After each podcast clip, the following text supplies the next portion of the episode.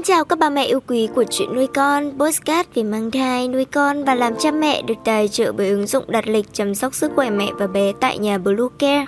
Mình là Nga, hôm nay trong chuyên mục về mang thai, chúng ta sẽ cùng nhau tìm hiểu về bồi đắp trí thông minh của thai nhi với các thói quen của bà bầu. Chúng mình sẽ trở lại ngay sau đây.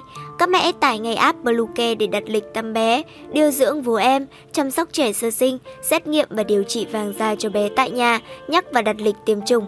Ngoài ra, Bluecare còn cung cấp các dịch vụ xét nghiệm níp lấy mẫu tại nhà, massage mẹ bầu, chăm sóc mẹ sau sinh, thông tắc tê sữa, hút sữa và rất nhiều dịch vụ y tế tại nhà khác. Truy cập website bluecare.vn hoặc hotline 24 trên 7 0985 76 8181 để được tư vấn cụ thể các mẹ nhé.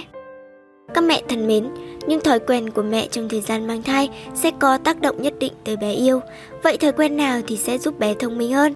Mong ước của bố mẹ đó là sinh ra một đứa trẻ khỏe mạnh và thông minh.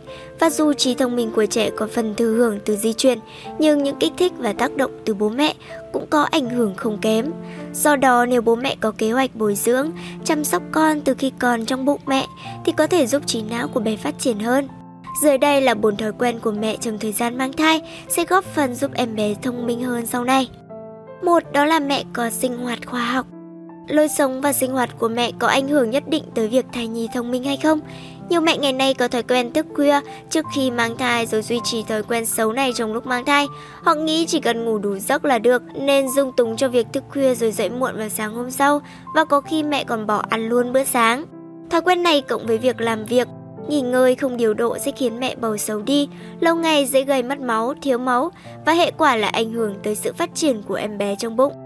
Do đó nếu muốn em bé thông minh thì khi còn ở trong bụng mẹ, mẹ cần hình thành thói quen làm việc, nghỉ ngơi hợp lý, mẹ đảm bảo ngủ đủ giấc mỗi ngày nữa thì sẽ có lợi cho sự phát triển của em bé. Hai đó là mẹ thích đọc sách. Đọc sách là một trong những biện pháp thai giáo hiệu quả. Đọc sách có thể giúp ổn định tâm trạng của mẹ bầu, kích thích và ảnh hưởng đến trí não của thai nhi. Xét thật tuyệt vời nếu như mẹ đọc sách to lên cho con cùng nghe, cũng như một cách tạo ra sự gắn kết giữa mẹ và em bé trong bụng. Hoặc mẹ cũng có thể đọc sách trong không gian thoải mái, mở một bản nhạc nhẹ nhàng để hai mẹ con có thể thưởng thức và thư giãn. Ba là mẹ ăn uống và chăm sóc dinh dưỡng đầy đủ. Trước và sau khi mang thai, mẹ đều cần bổ sung dinh dưỡng đầy đủ để tạo điều kiện tốt nhất cho thai nhi phát triển. Đặc biệt là giai đoạn đầu khi mang thai, nhiều mẹ sẽ bị nghén nên chuyện ăn uống sẽ khó khăn và mệt mỏi hơn. Lúc này mẹ nên chia nhỏ các bữa ăn và ăn phong phú các loại thực phẩm có lợi khác nhau. Một số thực phẩm tốt cho mẹ trong thời gian mang thai như là quả ốc chó, các loại cà tốt, dầu bina, các loại đậu, ngũ cốc, trái cây, vân vân. Một số khoáng chất quan trọng trong thời gian mang thai mà cơ thể gia tăng nhu cầu lên khá cao, chẳng hạn như là sắt, thì mẹ nên trao đổi với các bác sĩ để tìm cách bổ sung phù hợp và đầy đủ nhé. Và cuối cùng chúng mình muốn nói đến đó là mẹ có tâm trạng lạc quan và vui vẻ. Tâm trạng của mẹ bầu ảnh hưởng không nhỏ đến sự phát triển của thai nhi. Nếu mẹ bầu gắt gỏng hay thường xuyên buồn bã khóc lóc, hoặc mẹ bầu bị trầm cảm thì sẽ kéo theo nhiều hậu quả xấu tới thai nhi, ảnh hưởng tới việc em bé thông minh cũng như tính cách sau này của con.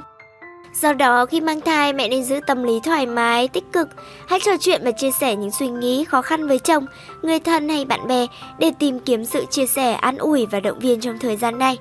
Như vậy, để sinh ra một em bé thông minh và khỏe mạnh thì có thể trong tầm tay của mẹ, nếu như mẹ biết xây dựng cho mình những thói quen tốt ngay từ hôm nay. Chúng mình xin chúc các mẹ bầu một thai kỳ khỏe mạnh nhé!